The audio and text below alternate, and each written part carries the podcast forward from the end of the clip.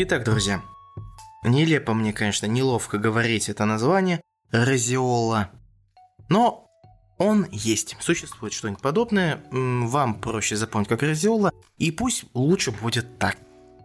Неважно какой герпес, важно то, что это проявление герпеса. Там их типов много, но не суть. Вы наверняка обратили внимание, что при розиоле он очень часто совмещается с синдромом прорезывания зуба. Вот честно, сколько я детей не смотрел, когда ходил с температурой 39, но на всякий случай их предупредил, что здесь может быть вот такое проявление, как розиола. И бац, появляется и вправду потом высыпание.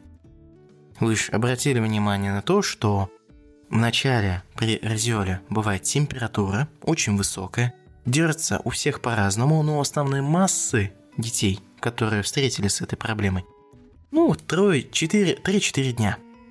Температура она спадает до нормы, и одновременно с этим появляется пятнистое популезное высыпание, как будто бы корь, но какая-то более тусклая.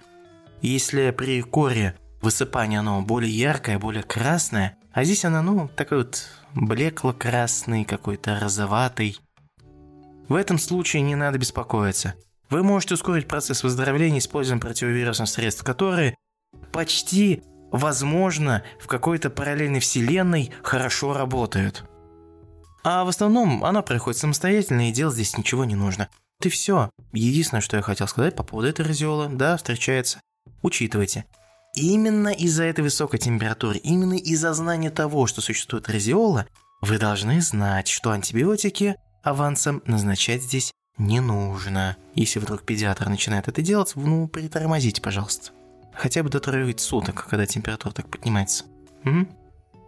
Итак, я в следующей части написал о тепловом ударе, которое возникало а, летом, когда температура была 35 в тени, специально для вас написал ее, чтобы вы учитывали это. Очень часто родители делают ошибки. Я для этого сделал следующий выпуск подкастов. А сейчас приятного чтения.